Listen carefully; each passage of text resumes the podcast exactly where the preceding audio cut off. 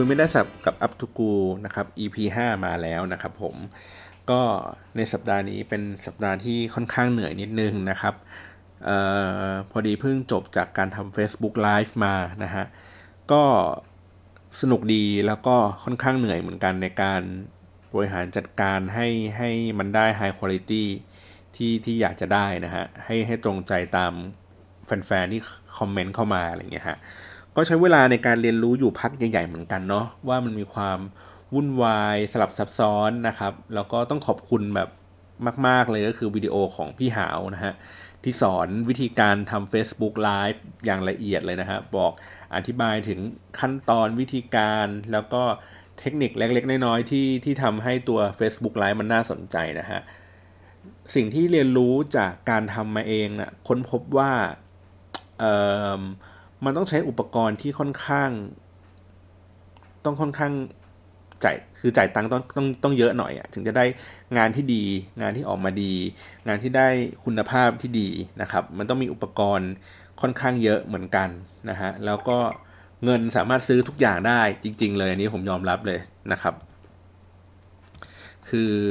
คือถ้าจ่ายถึงอะ่ะมีมีมีค่าใช้จ่ายที่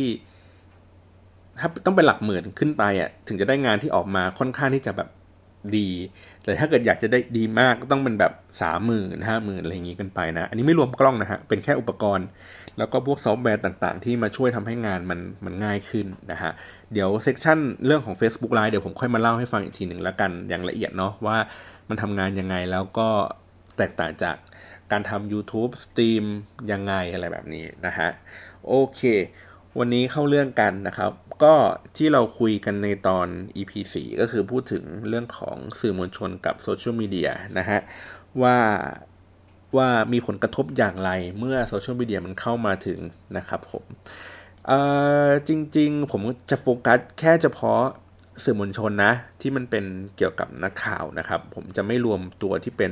ช่องรายการทีวี อย่างเช่นพวก 3579 หรืออะไรแบบนี้นะฮะ หรือว่าช่องวันช่อง Workpoint อะไรอย่างเงี้ยผมผมผมอันนั้นเดี๋ยวไว้อีกตอนหนึ่งละกันนะฮะอันนี้พูดเฉพาะเรื่องของสื่อมวลชน สื่อมวลชนเนี่ยก็จะเป็นพวกนักข่าวนะฮะนักข่าวทีวีนะครับนักข่าวพวกบันเทิงกีฬา หรือว่านักข่าวสื่อหนังสือพิมพ์อะไรแบบนี้นะฮะหรือแม้กระทั่งพวกที่เป็นนิตยสารเองด้วยนะครับ คือในบรรดาสื่อเก่าทั้งหมดนะครับ ตั้งแต่ตัวที่เป็นทีวีนะครับหนังสือพิมพ์ นิตยสารนะครับ แล้วก็วิทยุ ถ้าเกิดว่าเราลองไปดูเม็ดเงินโฆษณาฮะที่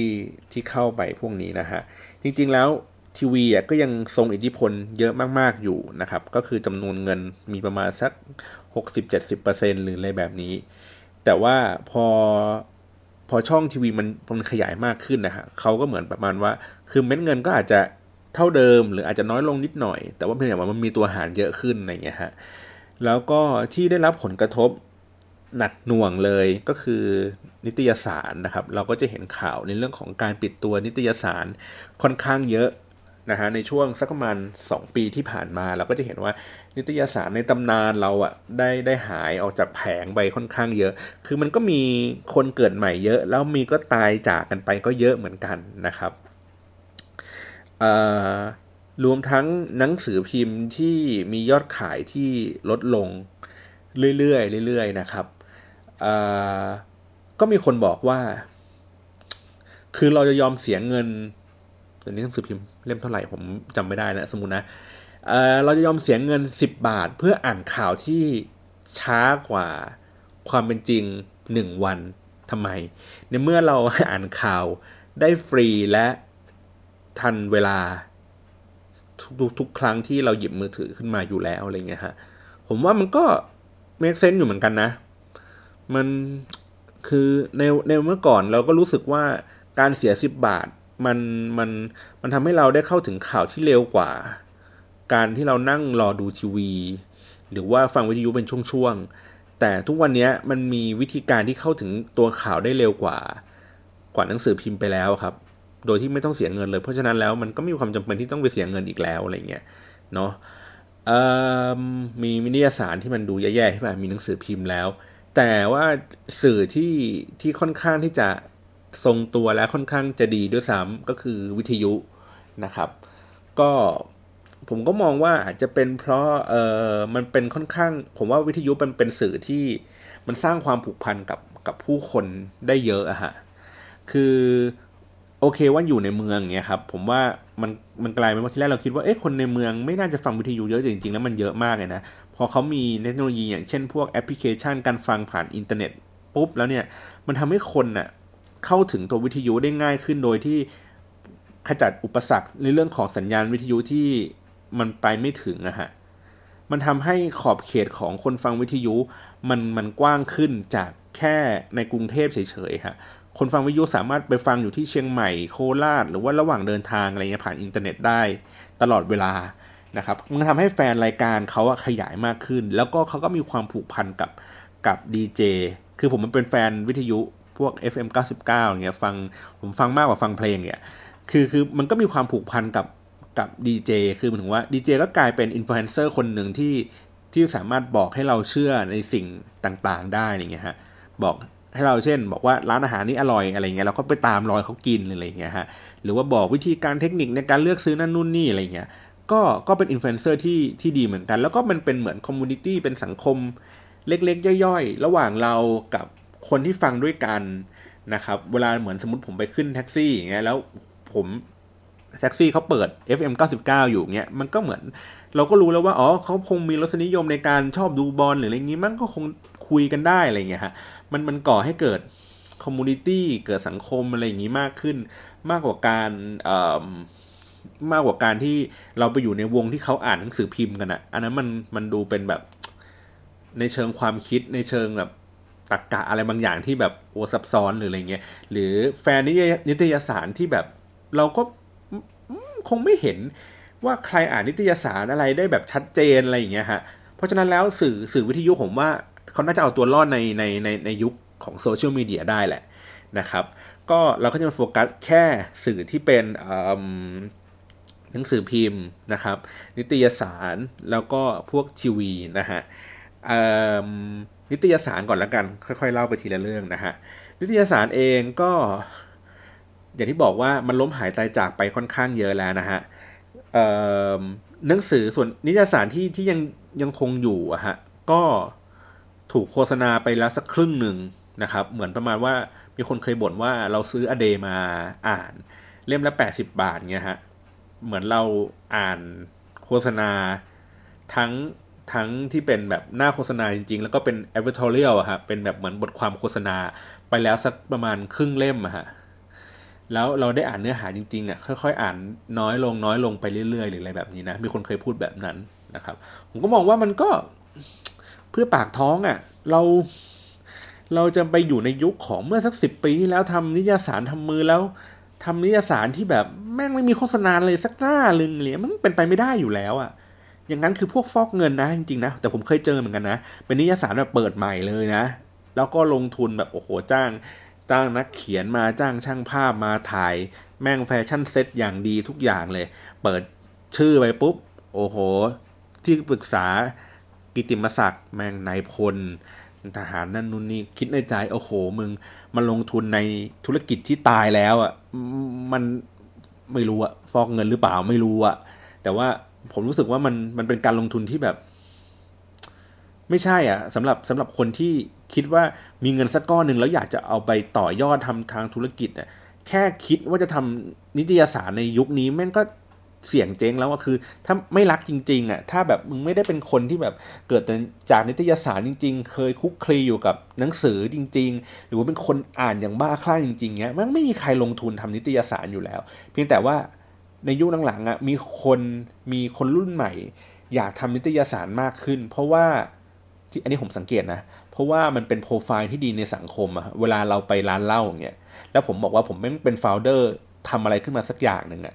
แม่งดูดีกว่า การที่แม่งเป็นแค่ลูกพ่อแม่ที่รวยๆอะแล้วไม่เป็น founder ที่อะไรสักอย่างเลยอะไรเงี้ยคือ เออ แล้วมันเป็น founder นิตยสารอะแม้ว่านิตยสารนั้น มันไม่ดังก็ตามอะแต่ว่าเฮ้ยแค่แม่งมีรสนิยมว่าแม่งเจ๋งว่าอะไรเงี้ยนะมันกลายเป็นเขาเรียกไงเหมือนเป็นเฟอร์นิเจอร์ชิ้นหนึ่งที่ทำให้ให้คนมีตังค์แม่งสูงขึ้นหรืออะไรเงี้ยนะฮะเพราะฉะนั้นแล้วอันนั้นอันนั้นก็เป็นส่วนหนึ่งก็คือว่าเฮ้ยแม่งเขาก็ไม่สนใจหรอกว่า นิยสารมันจะไปรอดไม่ไปรอดหรืออะไรเงี้ยฮะแต่ก็มันก็มีคนก็ยังมีหน้าใหม่ ๆ มาลงทุนอยู่ ในขณะเดียวกันหน้าเก่าๆก็ต้องแบบอะโอเค มีโฆษณา มีอะไรอย่างนี้ไปนะฮะ แล้วพอมันเป็นเรื่องของโซเชียลมีเดียเข้ามาอีกปุ๊บโอ้โหอะกูจะเอาอะไรไปเขียนล้วะ ถูกไหมฮะ คือคือประเด็นเรื่องราวต่างๆเนี่ยฮะในในการทำนิตยสารหนึ่งเล่มนะฮะสมมุติว่ามันจะออกเดือนกันยาเนี่ยฮะเพอเผอมันปิดเล่มตั้งแต่ สิงหากลางกลางสิงหาด้วยซ้ำอะแล้วมันออกอีกทีประมาณต้นกันยาสมมติถ้าออกต้นกันยาอาจจะต้องปิดเล่มตั้งแต่ประมาณสักต้นสิงหาหรืออะไรอย่างนี้เลยด้วยซ้ำเพราะฉะนั้นแล้วเนื้อหาที่มันถูกนำเสนอในเดือนกันยาครับ มันจะไม่ได้ถูกคิดในเดือนกันยา หรือใกล้ๆเดือนกันยาไม่ได้ถูกคิดมาล่วงหน้าวางแผนมาก่อนล่วงหน้า เพราะฉะนั้นนิตยสารมันจะไม่มีความสดใหม่เหมือนสื่ออื่นๆแต่ว่ามันคือการนำเสนอผมผมมองอย่างนี้ครับ ผมเคยมีทฤษฎีเรื่องของการนำเสนอ content นะฮะว่าว่ามันมี content อยู่ประมาณสัก 3-4 แบบที่ที่ทุกวันนี้เรานำเสนอกันอยู่นะครับ อันดับแรกคือเรื่องของ original content ก็คือว่าเป็น content ที่แบบว่าถูกผลิตขึ้นมาใหม่ อย่างเช่นเนี่ยผมทำพอดแคสต์อย่างเงี้ยฮะอาจจะเป็น content ที่แบบว่าถูกผลิตขึ้นมาใหม่นะครับอันที่ 2 คือเอ่อคอนเทนต์ที่ทำการที่ทำการแชร์มันออกมา ก็คือว่าเราเจออันนี้แล้วเราส่งต่อคอนเทนต์ แบบนี้ออกไปนะครับ คือเหมือนเราเป็นแค่ตัวผ่านออกไปนะฮะ อันที่ 3 ก็คือเป็นตัวผ่านที่มีแคปชั่นเพิ่มมาอีก ก็คือว่าเราใส่ความคิดเห็นน่ะลงไปในนั้นก่อนที่จะเป็นตัวผ่านมันออกไป มันก็จะเป็นคอนเทนต์อีกประเภทหนึ่งนะครับ content ไอ้ลักษณะแบบนี้ใส่ความเห็นอะไรอย่างนี้เข้าไป ก็อย่างที่บอกก็อาจจะเป็นเหมือนเว็บจ่าเว็บเจี๊ยบหรืออะไรแบบนี้เนาะอันที่มีอะไรหนึ่งสองสามแล้วอันที่สี่เป็น content ที่ เป็นลักษณะล้อเลียน ก็คือว่ามันเหมือน original content แต่ก็ไม่ใช่ เพราะว่าไอ้ต้นทางเนี่ยมันไม่ใช่เป็นคิดมาเอง ต้นทางเราไปเห็นคลิปอะไรขึ้นมาสักอย่างหนึ่งแล้วเราอยากจะทำเป็น original content ของเราเอง เราก็จับไอ้นี่มาล้อเลียนเอามาดัดแปลง แล้วก็สร้างเป็น original content ขึ้นมาเองนะครับนี่เป็นแบบที่ 4 แหละ แบบที่5สุดท้ายคือแบบ playlist ก็คือว่า เรามีหน้าที่คือไปรวบรวมไอ้ content เนี่ยที่มันกระจายกันอยู่เต็มไปหมดเลยนะฮะแล้วก็สร้างมาเป็น playlist ขึ้นมา 1 อัน แล้วก็เอา playlist ขึ้นมาเนี่ยอันเนี้ยเอาไปขายเป็น content หนึ่งนะครับอย่างเช่นเอ่อเหมือนผมทำเหมือนผมทำ playlist เอ่อ YouTube เพลง YouTube อะไรเงี้ยครับรวบรวมเพลงที่เป็นลักษณะสไตล์เดียวกันคล้าย ๆ กันฟังต่อเนื่องกันได้ จับอันนี้แล้วเอาไปขายต่อหรืออะไรแบบเนี้ยเพราะฉะนั้นคอนเทนต์ก็จะมีอยู่ประมาณสักสี่ห้าอย่างแค่นี้แหละนะฮะทีนี้ ในตัวนิตยสารเองอ่ะ ผมมองว่ามันไม่ได้เป็น คือมันมีมันมันมีส่วนประกอบของ original content อยู่นะครับ ก็คือว่าให้นักเขียนนะเข้ามาเขียนความรู้สึกนึกคิดอะไรของเขาออกมานะครับอันที่สองก็อาจจะเป็น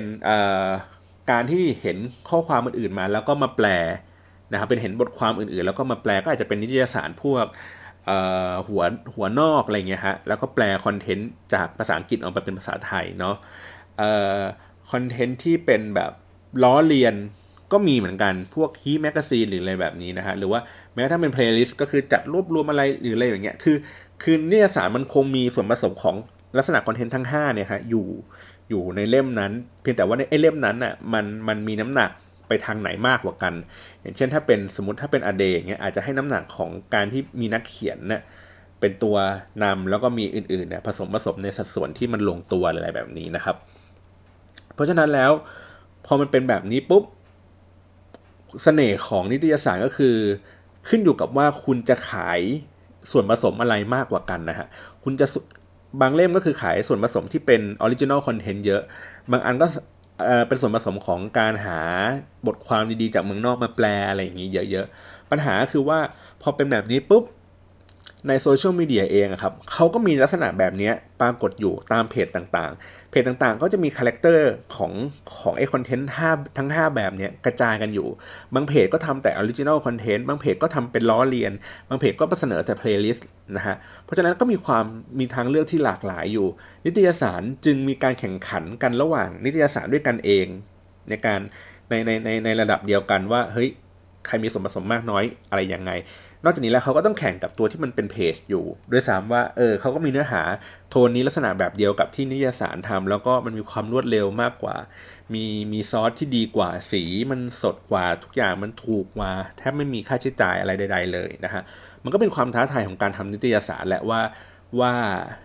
จะเอาตัวรอดยังไงนะฮะผมก็เห็นว่าบางนิตยสารเองก็พยายามใช้ตัวที่เป็น เว็บไซต์ และก็ตัวที่เป็น Facebook Page มาช่วยทำให้คอนเทนต์พวกนี้มันมันไม่นอนนิ่งอะฮะก็คืออย่างที่บอกว่านิยสารมันมันปิดเล่ม ใช้เวลาปิดเล่มนานกว่าจะกว่าจะขึ้นมาเพราะฉะนั้นมันจะไม่มีความสดใหม่ของของเนื้อหามากนักนะฮะการที่เขาทำตัวที่เป็นเว็บไซต์ หรือว่าทำตัวที่เป็นเพจเองเนี่ยมันก็ทำให้คอนเทนต์มันเกิดการไหลเวียนนะครับ มันเหมือนแบบถ่ายเทอากาศอะ ลงลงไปนะเขามีความสดใหม่อะไรอย่างนี้มากขึ้นนักเขียนเองก็จะได้ไม่ต้องแบบนั่งกันอยู่เฉยๆ ก็ลองหาข้อมูลมาเขียนมุมมองอะไรใหม่ ๆ หาไอเดียอะไรใหม่ ๆ มากขึ้นนะฮะก็เป็นวิธีการเอาตัวรอดของนิตยสารบนโดยใช้โซเชียลมีเดียในการทำพวกนี้นะครับ หลาย ๆ ที่ก็เริ่มทำแม้กระทั่งว่าคลิป YouTube ก็มีด้วยซ้ำให้มันดูสนุกสนานมากขึ้นนะครับ ผมว่านิตยสารเองอ่ะน่าจะมีจริตที่ถูกกับโซเชียลมีเดียเนาะ ก็ขึ้นอยู่กับว่าเขาเขาใช้โซเชียลมีเดียในการทำนิตยสารยังไงให้มันดูน่าสนใจขึ้นนะครับ ก็มีเคสตัดดี้อาจจะลองไปหาดูเนาะมันจะมีที่ผมเคยเห็นนะ มีอเดนะครับ แล้วก็พวกนิตยสารที่เป็นเมื่อก่อนก็จะเป็นพวก FHM น่าจะหมดแล้วมั้ง พวกเอ่อ442 หรืออะไรประมาณนี้มั้งฮะที่ที่เป็นตัวอ๋อแล้วก็มีเอ่อเดเบสมีอาร์ต 4D หรืออะไรเงี้ยฮะนิตยสารที่ค่อนข้างอยู่มานาน แล้วก็ ดูวัยรุ่นหน่อยอะไรเงี้ยฮะเขาก็จะใช้พวกเนี้ยในการในการทำให้ให้ตัวนั้นมันรีเฟรชขึ้นนะครับ เออยังลืมลืมไปพวกอันนี้เลยอะไรนะยินยินลาบหรือว่าอเดบูเลตินอะไรเงี้ยเนาะลองไปหาอ่านดูนะฮะวันนี้ยสารรอดแล้วโอเคในในโซเชียลมีเดียที่ตายคืออหนังสือพิมพ์นะครับเอออย่างที่ผมบอกอะว่า ไม่รู้ว่าไม่ไม่รู้ว่าพูดไปยังว่าเสียยอมเสียตังค์เพื่อไปซื้ออ่านอ่านข่าวเก่าทำไมใช่ไหมฮะก็หนังสือพิมพ์เองอ่ะมันมีเสน่ห์ตรงที่ว่าหนึ่งก็คืออย่างที่ผมบอกลักษณะคอนเทนต์ทั้ง 5 แบบครับเขามีความสดใหม่ในในในในตัวของข่าวเป็น original content ค่อนข้างที่จะสูงมาก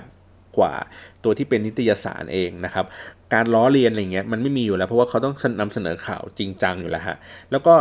นำเสนอตัวที่เป็นเหมือนเป็นความคิดของเขาอะฮะก็คือว่าเป็นคอลัมนิสต์นะฮะอ่านข่าวเห็นประเด็นนี้แล้วก็มาวิเคราะห์นะฮะเพราะฉะนั้นแล้วเนี่ยผมว่าเนื้อหาของการที่เป็น original content กับการที่เป็นวิเคราะห์เนี่ย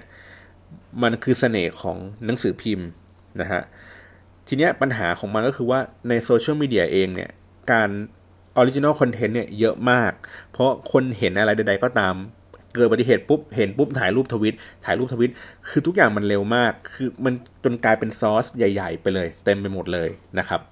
ไปที่ไหนก็เจอไปหมด เพราะฉะนั้นแล้วเนี่ยความท้าทายของมันก็คือว่า คุณจะนำเสนอแบบไหน คุณจะนำเสนอให้เร็ว หรือคุณจะนำเสนอให้ถูกต้องนะครับ ผมเคยเข้ามาในเซสชันของ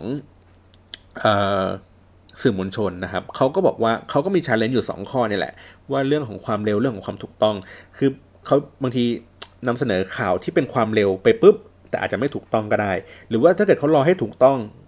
มันอาจจะไม่เร็วก็ได้ เพราะฉะนั้นแล้วเนี่ยความเร็วความถูกต้องมันไม่สามารถไปพร้อมกันได้นะครับ ทั้งสองสิ่งนี้ เพราะฉะนั้นแล้วเนี่ยมันก็เป็นความลำบากใจของการทำของนักข่าวว่าจะต้องทํำยังไงอะไรเงี้ย แต่ผมกลับมองว่ามันสามารถไป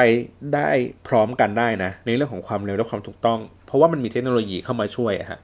คือสมัยนี้มันมี Google นะฮะ สมมุติว่าคุณไปรับข่าวอะไรมาจากแหล่งข่าวขึ้นมาสักอย่างหนึ่งเนี่ยฮะสมมติบอกว่าชื่อนายกนาย ขอะไรอย่างนี้มาทำเรื่องอันนี้นี้เกิดขึ้นถูกไหมฮะก็เอาชื่อเขาอะครับมาเช็คใน Google มา search ดูว่าเขาเคยก่อเหตุในลักษณะแบบนี้มาแล้วบ้างหรือเปล่าหรืออะไรแบบเนี้ยแล้วก็กลายเป็นเป็นการเหมือน recheck เพราะว่าอย่างที่บอกคือพอมันใช้ Google ใช้อะไรอย่างเงี้ยครับในการเช็คไอ้พวกนี้กลับไปดูใช้เทคโนโลยีในการรีเช็คกลับไปปุ๊บมันก็ทำให้ความเร็ว ในการในการกว่าจะไปถึงความถูกต้องอะครับ มันสั้นลงเนาะคือข่าวก็ยังนำเสนอได้เร็วได้ แล้วก็ใช้ความถูกต้องได้คือ มันอาจจะไม่เร็วที่สุด แต่ว่าเร็วพอที่จะสามารถที่จะตรวจสอบได้ว่าเออแหล่งข่าวนี้มีความถูกต้องหรือเปล่า โดยใช้เทคโนโลยีนะฮะซึ่งผมก็ไม่รู้เหมือนกันว่าเขาลืม พอทำงานไปสักพักเขาคงลืมว่า เออเฮ้ยไม่ต้องไปเช็คหรอกอะกูมั่นใจอะไรเงี้ยแหล่งข่าวนี้ชัวร์ ปุ๊บขึ้นไปก่อน หรือว่าต้องการให้ตัวเองอยู่ในพื้นที่ข่าวที่เร็วกว่าคนอื่นเขาหรืออะไรแบบนี้โดยที่ไม่ได้คิดถึงเรื่องของความถูกต้อง แล้วก็คิดแค่ว่าขึ้นไปก่อน ถ้าผิดก็สอยมันลงมาได้หรืออะไรแบบนี้ซึ่งมันก็ทำให้ความน่าเชื่อถือของของนักข่าวหรือว่าของตัวคุณเองมันลดลงไปเรื่อยๆ แล้วก็คนติดตามเขาก็จะรู้สึกว่าแบบไม่น่าเชื่อถือมากขึ้นเรื่อยๆอะไรเงี้ยฮะมันก็บั่นทอนบั่นทอนความ ความศักดิ์สิทธิ์ของตัวเองลงไปอะไรเงี้ยฮะเพราะฉะนั้นแล้วอย่างที่บอกว่าเขาเป็น original content เองอะครับพยายามใช้ความตรวจใช้การตรวจสอบให้ให้เร็วขึ้น แล้วก็นำเสนอในประเด็นที่ที่สดใหม่ครับไม่จำเป็นที่จะต้องแบบรอคอยการแปลจากอันนั้นอันนี้คือคือต้องเป็นคนที่ค่อนข้างที่จะรอบรู้ครับพอพอมันเป็นมีโซเชียลมีเดียปุ๊บการใช้โซเชียลมีเดียเองในการหาแหล่งข่าวหาประเด็นต่างๆอะไรแบบเนี้ยมันก็ ยิ่งยิ่งหามากขึ้นก็ยิ่งดีกับตัวคุณเอง เพียงแต่ว่าผมเข้าใจนะว่า คนที่เป็นนักข่าวก่อนหน้าเจเนเรชันผมเนี่ย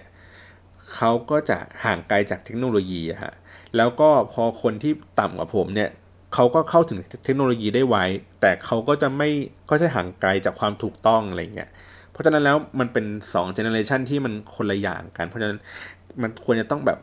ผสมหาสัดส่วนที่มันลงตัวในการทำตัวนี้นะฮะแล้วก็ตัวที่เป็นเหมือนนักวิเคราะห์เป็นคอลัมนิสต์หรือหรือแบบนี้ มันก็มีเกลื่อนอยู่ในในในโซเชียลมีเดีย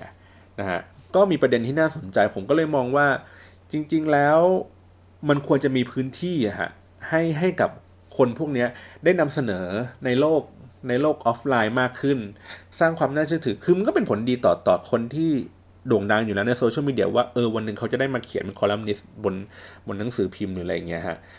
เพราะว่ามันมันพอเป็นสื่อออฟไลน์มันดูน่าน่าเชื่อถือดูยิ่งใหญ่กว่าอะไรเงี้ยคือมันก็มีอยู่นะ ผมก็เคยเห็นว่านิตยสารเองเอ้ยพูดผิดหนังสือพิมพ์เองก็พยายามนำคนที่โด่งดังในโซเชียลมีเดียมาเขียนเป็นคอลัมน์ให้ความรู้ต่างๆหรืออะไรแบบนี้นะฮะก็ก็เป็นเรื่องที่น่าสนใจเพียงแต่ว่าอาจจะต้องดู movement ของของระยะเวลาว่าโอเค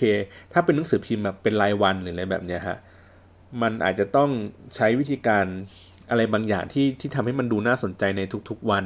อาจจะไม่จำเป็นต้องพาดหัวหวือหวาอะไรเงี้ยตลอด ลองพาดหัวให้มันเป็นเรื่องแบบดีๆ เรื่องสะเทือนจะเรื่องอะไรเงี้ยให้มันดูน่าสนใจได้มากขึ้น โดยที่เราจับกระแสผู้คนในสังคม ว่าตอนนี้เขากำลังพูดเรื่องนี้เรื่องนั้นอะไรกันอยู่นะฮะแล้วก็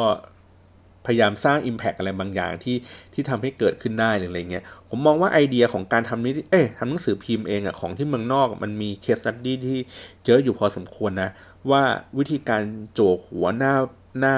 หน้าแรกของหนังสือพิมพ์อย่างไรให้มันดูแบบน่าสนใจเป็นตำนานหรืออะไรเงี้ยหรือว่าสกู๊ปข่าวเจาะลึกหรืออะไรเงี้ยฮะซึ่งมันเสน่ห์พวกนี้มันหายออกไปจากหนังสือพิมพ์มากขึ้นเรื่อย ๆ แล้ว เราไม่เห็นการทำข่าว หนังสือพิมพ์ที่มี Impact ต่อสังคมมากเท่ากับ ให้ประชาชนไปร้องสรยุทธ์อะไรเงี้ยให้ให้ให้ให้ให้ช่วยหรืออะไรแบบนี้นะฮะ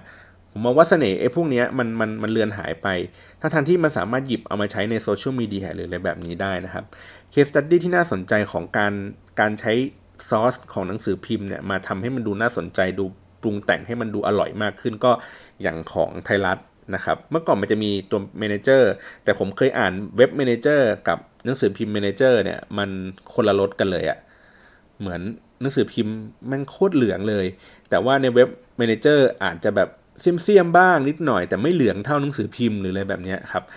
แต่อย่างของไทยรัฐเองอะไรเงี้ย ผมว่าเขามีส่วนผสมที่ลงตัวก็คือว่าตัวหนังสือพิมพ์เองก็น่าสนใจตัวเว็บไซต์ หรือว่าตัว Facebook เองก็น่าสนใจกันคนละแบบนะฮะเหมือนผมเคยได้ได้ข้อมูลว่า เขาจะมีเป็นเป็นเป็นคลังข้อมูลนะครับคือนักข่าวก็ไปหาข้อมูลนี้มาลงลงลงลงลงเอาไว้ใน source source เดียวกันนะครับทั้งหนังสือพิมพ์ทั้งที่เป็นออนไลน์ แล้วก็แผนกไหนอยากจะช็อปอยากจะหยิบประเด็นไหนไปเล่นอะไรเงี้ยก็สามารถที่จะหยิบมันออกไปได้เลยหรืออะไรแบบนี้นะก็ก็เป็นเรื่องของการจัดการฐานข้อมูลที่น่าสนใจอยู่เหมือนกันนะฮะแต่ว่าตัวที่เป็นเนชั่นทีวีอะที่เขาพยายามเคลมว่าเฮ้ยเขาคือสื่อ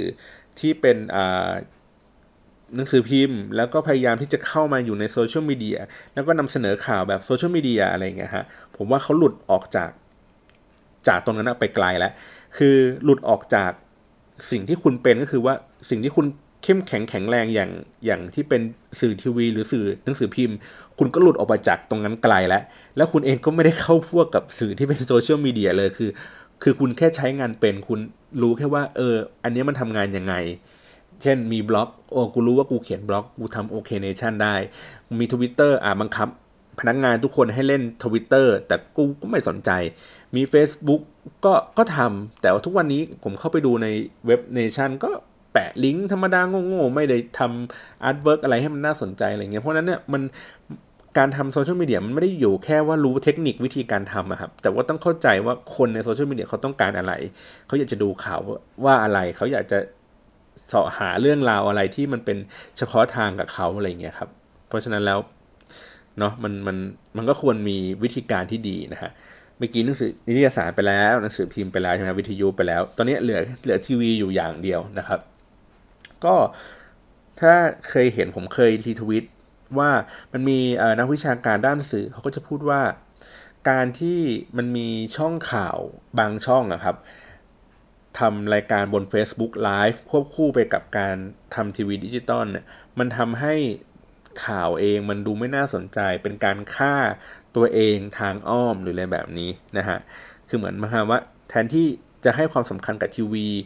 ก็กลับเป็นว่าสามารถจับทีวีให้มันดูง่าย ๆ ขึ้นหรืออะไรแบบนี้ฮะ จริง ๆ เรื่องนี้มันคุยกันได้อีกยาวเลยนะ เรื่องของโมเดลการการบริหารช่องรายการทีวี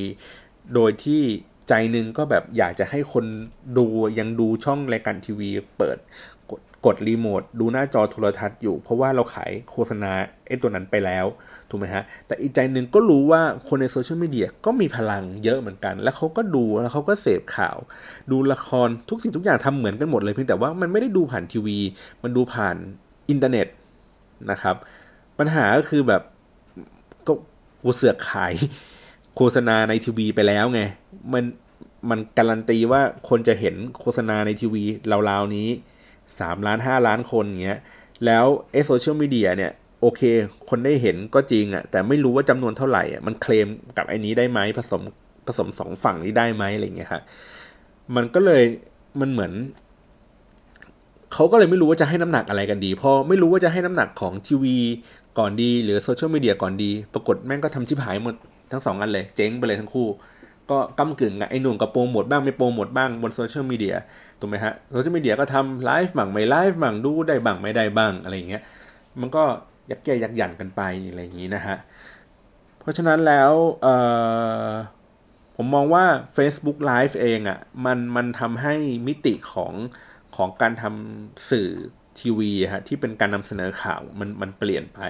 นะครับ ตัวของวิดีโอคลิปเองที่มันสามารถถ่ายจากมือถือได้อะไรเงี้ยมันก็จะทำให้เรื่องพวกนี้เปลี่ยนไป กลายเป็นว่าสื่อทีวีเองอะ่ะเอาเนื้อหาในโซเชียลมีเดียครับเอาไปฉายในทีวีมากขึ้นมากขึ้นเรื่อยๆ แล้วก็จะเห็นว่าบาง section เหมือนสมมติอย่างช่องสามเนี่ยเขาจะมี section ที่แบบคลิปประจำวันนี้คลิปเด็ดประจำวันนี้จาก Facebook อะไรเงี้ย ซึ่งผมมองแล้วแล้วแบบ เฮ้ยทำไม คือทีวีอะคุณขาดแคลน content ขนาดนั้นเลยเหรอวะ คือคุณไม่มีเรื่องอะไรที่จะต้องนำเสนออีกแล้วเหรอ เวลามันเหลือ ถ้าเวลามันเหลือมาก คุณก็ขายคืนช่องไป แล้วคุณก็เอารายการอื่น สาระประโยชน์อื่นๆ ให้ให้คนดูเขาก็ดูไปสิทำไมคุณต้องเอาคลิปที่แม่งแบบ ไม่ได้เป็นเรื่องเป็นราวหาอะไรเลยมันเผลอมันคลิปเมืองจีนอะไรเงี้ย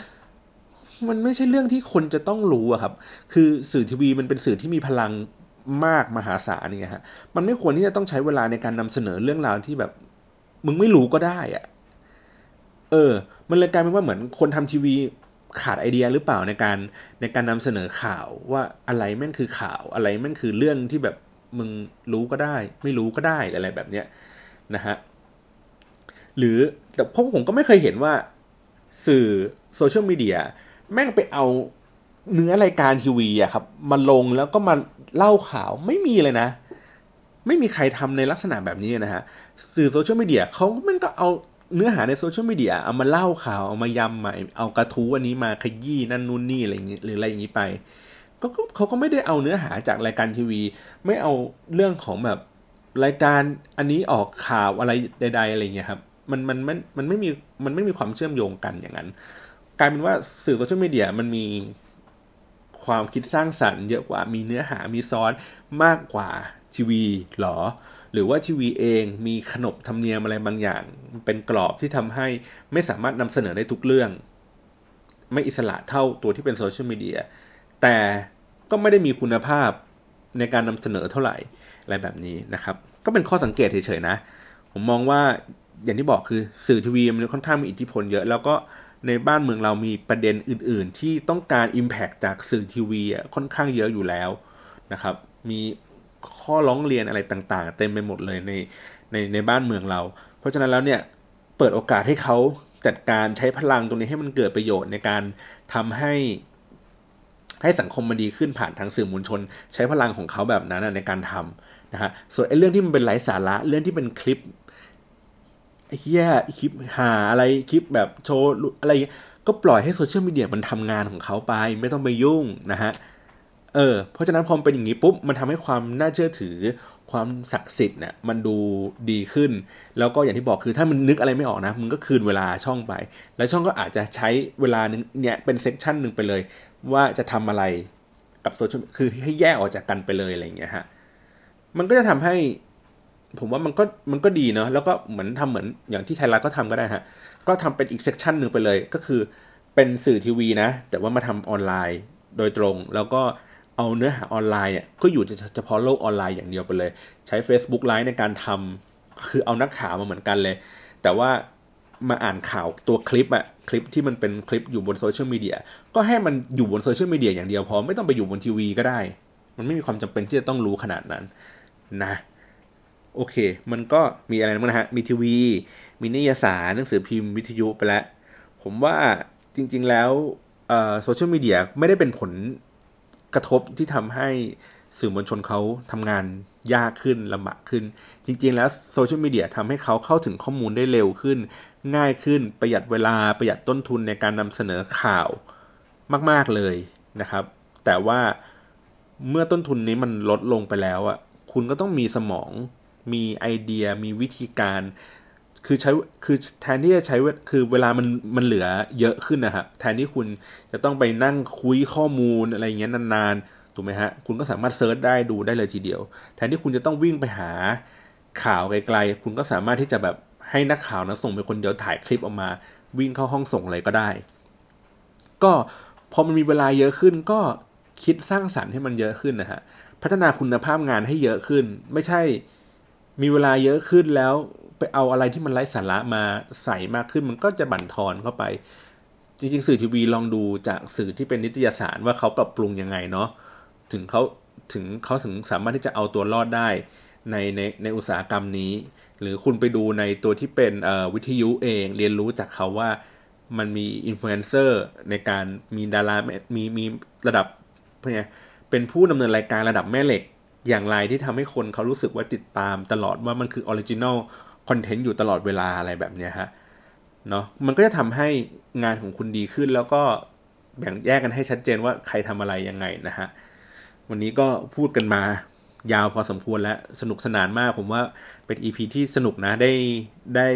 ได้ระบายได้พูดถึงได้บ่นได้ด่าสื่อบ้างนะครับ ก็ดีเหมือนกัน ยังไงใครอยากจะฟังประเด็นอะไร อื่นๆ เพิ่มเติมก็อย่างเหมือนเดิมนะคะก็คอมเมนต์มาหรือว่าประเด็นไหนรู้สึกว่าถูกใจไม่ถูกใจเห็นแย้งอะไรยังไงก็คอมเมนต์มาได้นะครับ ก็ผมก็ยินดีรับฟังแล้วก็ตอบทุกคำถามเท่าเท่าที่จะตอบได้นะครับยังไงสัปดาห์หน้าเดี๋ยวผมขอไปคิดดูก่อนเนาะว่าจะมานำเสนอเรื่องอะไรกัน หรือไม่งั้นใครเห็นในทวิตเตอร์ผมก็สามารถที่จะ request มาได้แล้วถ้าผมเห็นผมก็จะกด favorite ไว้แล้วก็ เก็บเอาไว้ว่าในสัปดาห์หน้าจะมาคุยกันอีกทีหนึ่งนะครับ วันนี้ขอบคุณสำหรับการรับฟังครับ สวัสดีครับ